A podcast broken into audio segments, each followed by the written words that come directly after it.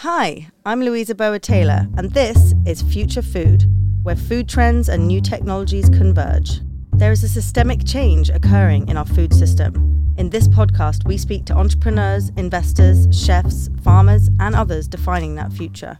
Continuing on from the theme of what I missed while I was off on maternity leave at the end of 2020, the industry had a major announcement, and that was when Eat Just, the company known for its plant based eggless mayo, was the first company in the world to get uh, governmental regulatory approval for cell cultivated meat and to serve it in a restaurant.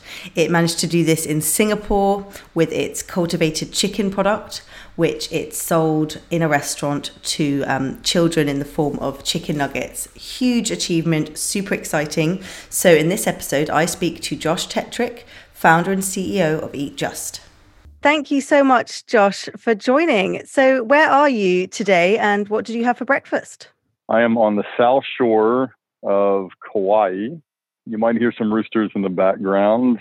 I had a little bit of oatmeal, I had some mulberries, I had some Ezekiel grape nut kind of cereal, and some sort of nut milk. I think it might have been a macadamia milk was in it.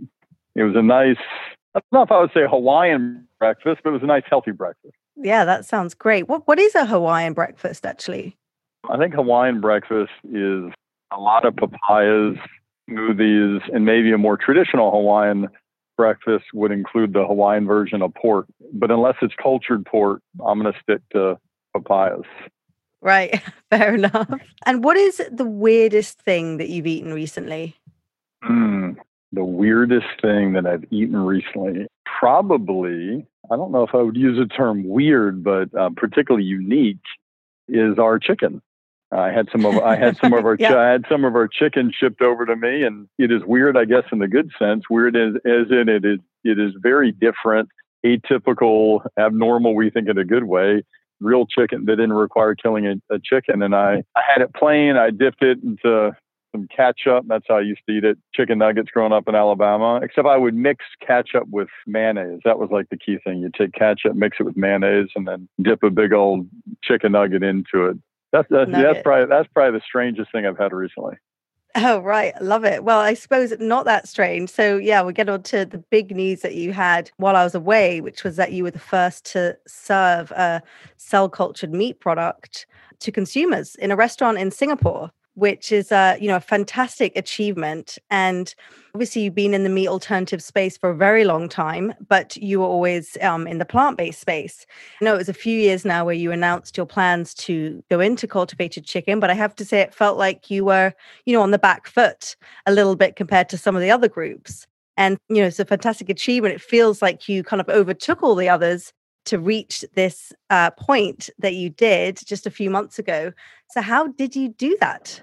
Well, we've been doing a lot of hard work in the background. So we have a we have a team that's really been focused over the last handful of years on cell line development, on meeting the the demands of getting to a serum free formulation, of scale up, and the scale up element is a a particular piece that's important to us. We've learned a lot of lessons about how to scale up food technology through what we've done with Just Egg. We're approaching 100 million just eggs sold, and that requires a lot of scale up uh, expertise. And yeah, on, on Thanksgiving Day of all days, we heard back from SFA, the food regulators in Singapore, that we were the first company ever to receive approval to sell an animal product that didn't require killing an animal called cultured meat. Um, and then on December 19th at about 7 p.m., we sat down a group of four young people between 12 and 17 who stuck their forks into some chicken and then paid for it and were able to get over that, that really important uh, that important milestone. And we hope there's a lot more to come. Yeah, it's fantastic. So, ha- I mean, had you always had this in the back of your minds that you were going to move into this space while you were doing your plant based uh, mayo and egg products? You know, had you already done some of the discovery there? Well, the mission of the company was never we really want to be a plant based technology company we really want to be a, a, cellular ag company. That's not what the fixation has been. The fixation has really been on how do you take this objectively broken, irrational, sad food system that doesn't represent our values and change it quickly. Focusing on changing the dynamics of animal protein. That's what more than anything I cared about. And we started thinking, all right, what is the most consumed animal protein? It happens to be the chicken egg. What is the best way to solve it? Through plants, let's go. And then as we began developing that, we thought, all right, what's next? And we knew we wanted to, to hit uh, chicken or beef, pork. And we looked at technologies. We certainly looked at the plant based technology because that's what we had a lot of experience in. But then we also looked at others, including cellular agriculture. And we made the determination that for the purpose of doing that, a different technology is necessary. Um, and then we developed the capacity to do it. We brought folks that are experienced in cell line development, have experience in, in media, understand how to work with a bioreactor. And that's how we think about things. We're not, uh, there are all sorts of technologies within this field of food technology and I don't think you need to necessarily specialize in just one element. We want to focus on the one that is the most relevant for the application. And just to give you more logic as to why we thought uh, the cultured process is better for us to handle meat, we want restaurants, small diners in Birmingham, Alabama, where I'm from, cafes here in Kauai, big fast food chains in China. We want all of those places only to have one kind of meat on the menu. And that's a kind of meat that didn't require the slaughter of an animal or the tearing down of a tree or the use of antibiotics. And we simply think the most effective way to get there is presenting a cultured meat option that literally is meat, that ultimately is less expensive than meat. And that's what we're doing. So, how are you do? Are you doing everything in house? Are you making your own growth factors? You're designing your own bioreactors, or are you actively collaborating with others? It's a combination. So, I mean, most of the, almost all the, the research and development's in house. So, we have a, a build out team. Um, about 50 of our 150 person team are on the research and development side, process engineers and biochemists, molecular biologists, analytical chemists, uh, food engineers, chefs, product developers. So, the core work around cell line development, media formulation, scale up, that's all in house. Depending on what the particular element is, we're not currently, as an example, building our own bioreactors. We work with companies to identify bioreactors and, and customize them to our needs. Um, and we'll continue to do that. You know, we want to run as fast as we can towards a world, and this will begin in Singapore, where we're scaling up from the restaurant we're at today, 1880, to five to 10 to a thousand, then move to the US, China, other countries that Eventually, we'll clear this from a regulatory perspective. We want to scale up from 1,000 liters to 100,000 plus liters. We want to launch chicken breast and then beef and then pork and then seafood. We are very much all in. It's going to be very capital intensive. It's going to be very hard and it's also going to be very worth it. So, what's happening with the plant based side of the business? That's ticking along at the same time. So we're in, that's right. We're in about 20,000 points of distribution with Just Egg. We're far and away the fastest growing egg brand in the United States. Uh, the goal is to eventually be number one egg brand globally, not plant based egg brand, but egg brand, full stop. Uh, we're approaching about 100 million plant based eggs sold in some top three, five, three to five retailers. We're selling more than 95% of all the eggs that they sell. The vast majority of people who buy Just Egg are not vegan or vegetarian. They're just trying to eat a little bit better. And eventually, with Just Egg, we want to get to the point where we're significantly below the cost of a conventional egg. Um, 75% of people prefer us to a pasture raised egg, and we have global ubiquity. And part of that, that approach is one in which we focus on the core technology, the, the identification of the protein, the functionalization of the protein, the building of the brand. And we partner with companies like Michael Foods or like PHW a major food company in Western Europe, who take our proprietary protein, convert it to the finished product, and then push it out through their distribution channels. Michael Foods in the US is a really good example of that.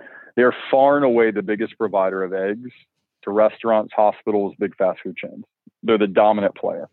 And there's not even a close second. And they're our partner. And they have 700 people on their sales team and most of those 700 people now know how to sell a plant based egg. And most of those folks are actively selling a plant based egg under our brand to the channel today.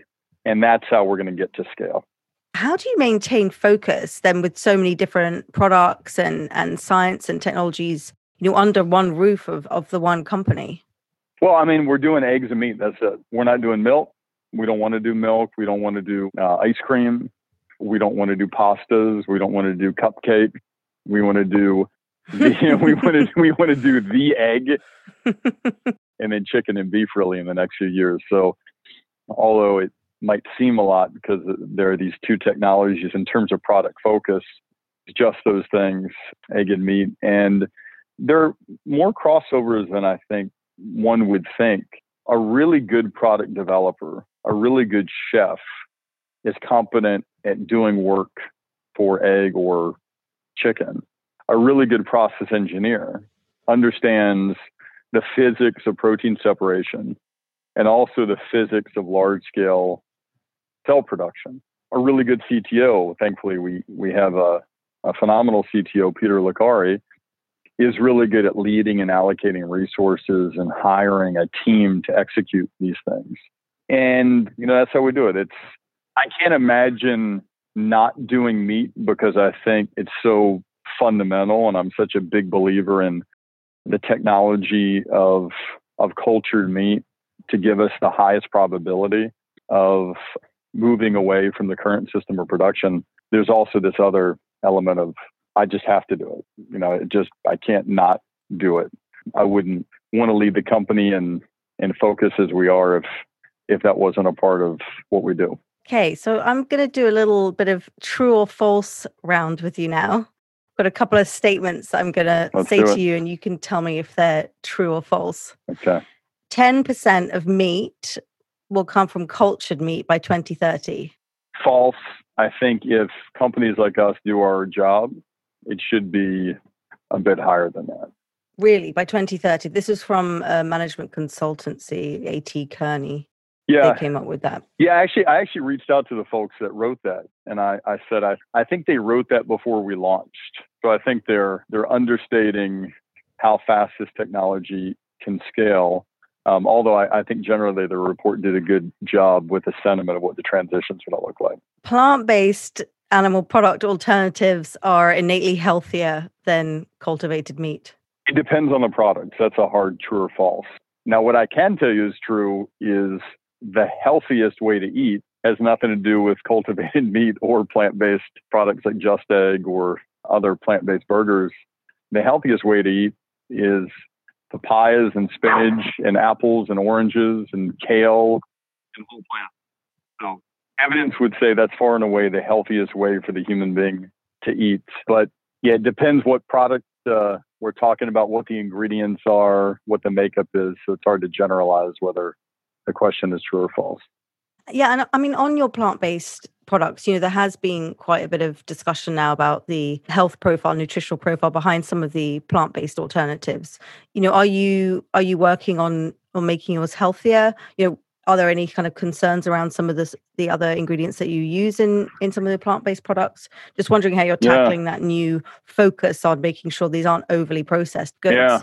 Well, I think there are a few dimensions of it. The most important dimension is just to be really honest with people. So when we talk about health, we should look at what the evidence says about health. And what the evidence says about healthy eating is really clear. And that clarity has nothing to do with selling more just eggs or more good meat. It's eat whole plants. That's what it says. And our company doesn't get a dollar for that advice. It just happens to be the evidence. So I think in any conversation about health, in food, we should start with what I what I think is the what I think is the most true. Second thing is when we talk about health, there's a relative health. So if someone does want to eat chicken, it's not just asking whether a plant based is healthy or not. It's is it healthier than is it healthier than what the alternative is? And then the third is saying, all right, there are a lot of things that plant based products can do, including just egg, and what we do to become a lot healthier. And that includes more minimal processing that includes removing ingredients that folks can't pronounce. Uh, that includes, for the most part, that includes lowering the sodium. That includes, you know, generally removing ingredients that are not conducive to health, and including those that that are. So, it's really important to us whether it's kind of an in thing for consumers or the zeitgeist to talk about or not. We just want to make our thing as healthy as we possibly can. And with each subsequent version that we put out, there's some element of health that we're attempting to improve. Again, whether it's less processing, whether it's the removal of ingredient, whether it's the inclusion in ingredient. Another thing we're doing on the health side is encouraging people to eat just egg with more whole plant. So if you look at our social media over the last handful of months as an example versus what it looked like a year and a half ago, you'll see a lot less, you'll see just egg paired with a lot less sugary, fatty things and paired more with kale and spinach and other whole plant vegetables and fruits, which which are just better. So we, we like people to look at it as a vehicle to eat more whole plants as opposed to just a, a breakfast in and of itself. What, what formats do you have now with your egg product? And do we have any new ones coming along? We have uh, three. Uh, two are out in the market. And we're about to launch another one. Um, the core product is uh, comes in a bottle. It's in close to a million households today. You pour it in a pan, scrambles like an egg, and make an omelet out of it. And then in 2020, we launched a frozen breakfast sandwich, which a breakfast sandwich, uh, a patty-like product. Today, that's the number one frozen breakfast item in a top five retailer and the number one frozen breakfast entree across a natural channel. It's called Just Egg Folded. And then in March, we're going to be launching Just Egg Sous Vide, a sous vide egg bite, which is somewhat similar to the, the sous vide egg bites that you might find at Starbucks today, but it's plant based. So every year we do two things with Just Egg. We make the base better, healthier, creamier, lighter, fluffier, better, better flavor, flavor profile. And then we also launch um, a product to broaden the uh, where we are in the in a grocery store. And uh, Just Egg Sous Vide is that product this year. Okay. Another true or false statement cultured chicken is a premium food product? Well, if it is true, if the word premium is defined as it is today more expensive than conventional, so that yes, is true. Yes, right. It is false if the word premium is defining what it will be in the future. so uh, today is certainly it is it is it is priced as a premium. But the whole point of so on the menu at 1880, it's priced at what you would see premium chicken at today. So you can get a, a few of our chicken dishes for about 23 uh, dollars. And when I say today, I literally mean today. So today, people are eating chicken, cultured chicken made by us at a restaurant in Singapore. That also happened yesterday and the day before. So when we launched on December 19th, that wasn't like meant to be some special launch event that we launched and then we stopped serving chicken. It took, I think, a hundred years since the day someone thought of this. Well, I certainly didn't think of it. Um, the day someone thought of this idea that hey, maybe we could serve animals without killing an animal, till the day someone actually launched it in a restaurant when we did late last year, and we're continuing on. And eventually, we want to get it to the place where it's at parity, and then ultimately less costly than what conventional chicken or beef or pork would be so that if I'm a restaurant operator, whether I'm a diner in, in Birmingham, uh, you know, the, the person, person who's running purchasing um, for a big fast food chain, why would I also put conventional chicken on my menu?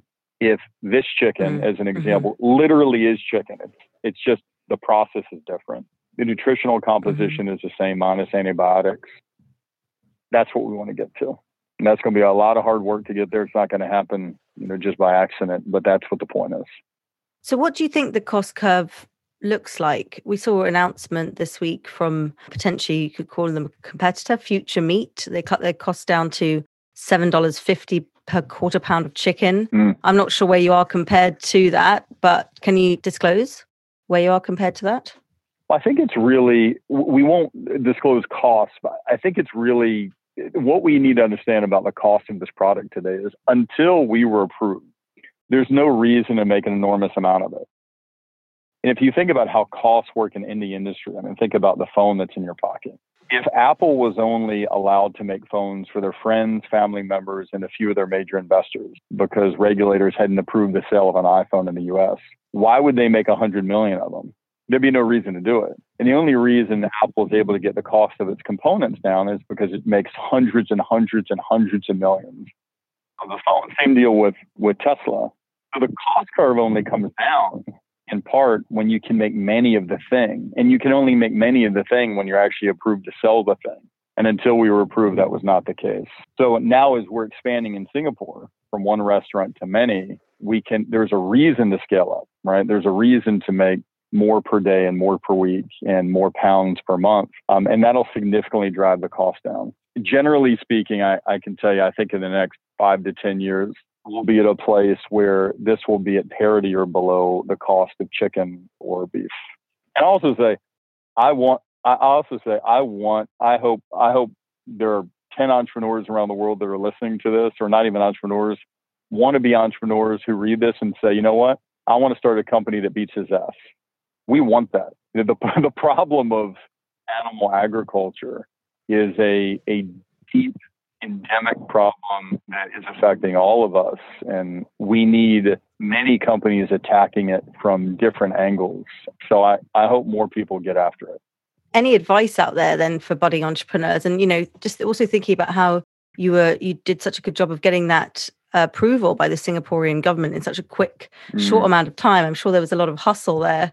Any advice, you know, on that front and, and other fronts? Yeah, yeah, a few things. I'd say one is you definitely should not start you definitely should not start a company to go after this problem if you're interested in having an easy relatively peaceful life so if that is your objective please do not yeah. start a company in this space choose something else and i will support you in doing that but this is not the place to do that it'll be a lot harder than you think you've got to surround yourself with people that know a lot more than you do about uh, whatever area that you think you know a lot about the process of building a cultured meat company is very capital intensive. So just because you're able to raise a million dollars or five million dollars, that's a good start. That's not going to get anywhere close to solving the problem. It's in some ways a, a cultured meat company is like building an electric car company. You need hundreds of millions, eventually billions of dollars of capital to build the infrastructure necessary to make it happen. That doesn't mean you have to raise it all at once, but the kind of infrastructure you have to lay down to do this is is significant. Be prepared for that. Be prepared to be very direct with investors about the return probably not coming tomorrow. That this is a this is a long term endeavor if they want to get behind it, and you know strap it up, man. I mean, you get, this is it's. I, I hope you're resilient, and I hope you're gritty. Mm-hmm. And those are the kind of elements that that are they don't guarantee success, but they're absolutely necessary uh, to even have an opportunity to to do something that that's meaningful. Well, so I've got a another true or false statement here, which kind of follows on a little mm-hmm. bit from that. And it's a little bit mean, maybe. That's all right. But it's um, there's no such there's no such thing as bad publicity. True or false? That's false. There definitely is such thing as bad pub- publicity. Yeah, that's definitely false all yeah. all media is not good media. The the best media is increasing the probability that you can accomplish your mission, not not decreasing it. That also happens to be based in in reasoned evidence. So that that is that's the most false of all the questions. That's my most emphatic true false of all the of all the questions you've asked so far. Yeah fair enough. And i don't i don't want to drag into this but you know there has been you know allegations around your company's purchasing many jars of the mayo product. For those listeners who don't know about this you know you can do a quick google search. I mean how did you kind of turn that around and, and motivate your team? It must have been a really tough time for the company well there's kind of a media side then internal company side so the just the internal company side you know that was in 2014 so a handful of years ago, maybe even more than that in startup time, we spent less than, I spent around 1% of sales in a particular year doing something that a lot of companies end up doing uh, around getting shelf space. And it got media attention a handful of years after it. Uh, everyone in my company knew what the deal is and how straight up we were about it.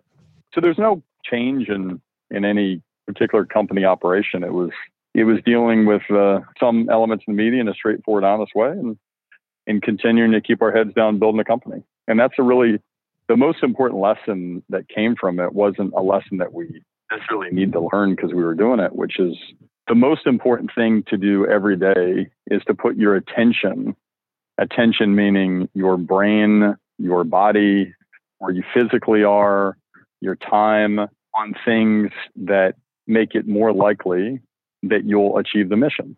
That's the most important operating principle. And whether there is press that says your company is a revolution to the food system, or there is press that says the opposite, neither actually matter because what matters is what you're doing, right? What matters is the team. What matters is what you're literally building. What matters is how many consumers are actually buying your product and then buying it again. What matters is your ability to uh, rip out unnecessary costs, scale. What matters is your ability to be honest and straightforward and forward thinking with regulators. What matters is building an effective culture. Those are the things that that end up determining whether you're winning or not. Everything else is just noise. Yes, there's certainly a lot of noise in this space. Let's talk a bit about fundraising. How is that? I know it's like the worst part of most founders' jobs mm. is doing fundraising and supposedly gets easier, but maybe it doesn't. When you moved into cultivated meat, it obviously changed things a little bit. And you mentioned earlier in our conversation about being honest with investors about the timeline. How has that process been? How has it changed? We don't approach it too differently than we did in the past, in that our approach to investors is this is what we're doing, this is what we're not going to compromise on. These are the technologies that matter to us. These are our approaches regarding uh, business model or building a brand. And if you jump aboard the ship, we're not interested in just being a nice, good, valuable company.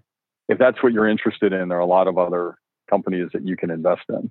What we're interested in is doing something that has an opportunity, not a guarantee, but an opportunity to shift things in a more dramatic way that ultimately can have a, a more important, more meaningful outcome. It will be a lot harder, might take a little bit longer, might require a little bit more capital, but that's our approach. In addition to that, we believe it's it's critically important that the management of the company, the team who's running the company, have the autonomy to make the most important decisions to determine where we go. That's my short summary of what I tell investors. And some investors hear that and say, I'm going to go take my money elsewhere. And then some investors hear that and say, that sounds like a company I want to back. And that's one lesson, you know, that I would tell other entrepreneurs. Every just because an investor has X number of millions of dollars to invest doesn't mean they're the right investor for you. And there are all sorts of things that determine that, including what your very clear point of view of who you are and what you're trying to build is. And you got to find the right find the right alignment there. So you're talking about maintaining control of the direction of the company. That's that's a critical element. And what about valuations? You know, it's always a, a big topic in in this space and across food tech, really. You know, especially with companies that pre-revenue. Obviously, you're not pre-revenue now. You're post-revenue. Is how do you reach those numbers? And and can you tell us what your valuation is today? So the, I'd say that I think the last reported valuation in the media is north of a billion. But with that said, it's based on any number of factors. Those factors include your revenue, your current profitability, your path to profitability, your technology, how differentiated your technology is, how scalable your business model is, the credibility of your current investors, the vision of the management team, uh, your current talent, where the company is located, who else is competing for the deal, and then a host of other intangible qualities that are impacted by what's happening in society today, like COVID. So all that is going into what evaluation is. Many of those for a public company too, by the way.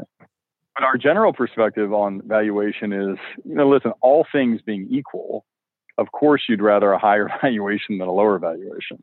But life is not like that, right? We I would rather have the investors that are are deeply in a very non-bullshit way aligned with what we're doing at a lower valuation than I would investors that are misaligned with what we're doing at a higher valuation, as an example. So there are all sorts of factors that go into it, but I think one thing to disentangle yourself from if you're an entrepreneur listening to this is the very false idea that valuation is solely based upon sales numbers alone, because that, that's certainly not true. And how much do you think that competitive piece, you know, competition between investors, you know, how much can that push a valuation up within a round? Yeah, many times. Yeah. Yeah. I mean, it's just like, uh, you know, in thinking about this, it's not think about an auction. Like imagine, you know, there's an auction for a 1943 Chevy, and there's an auction for it, and people are competing for it. What determines the price of that?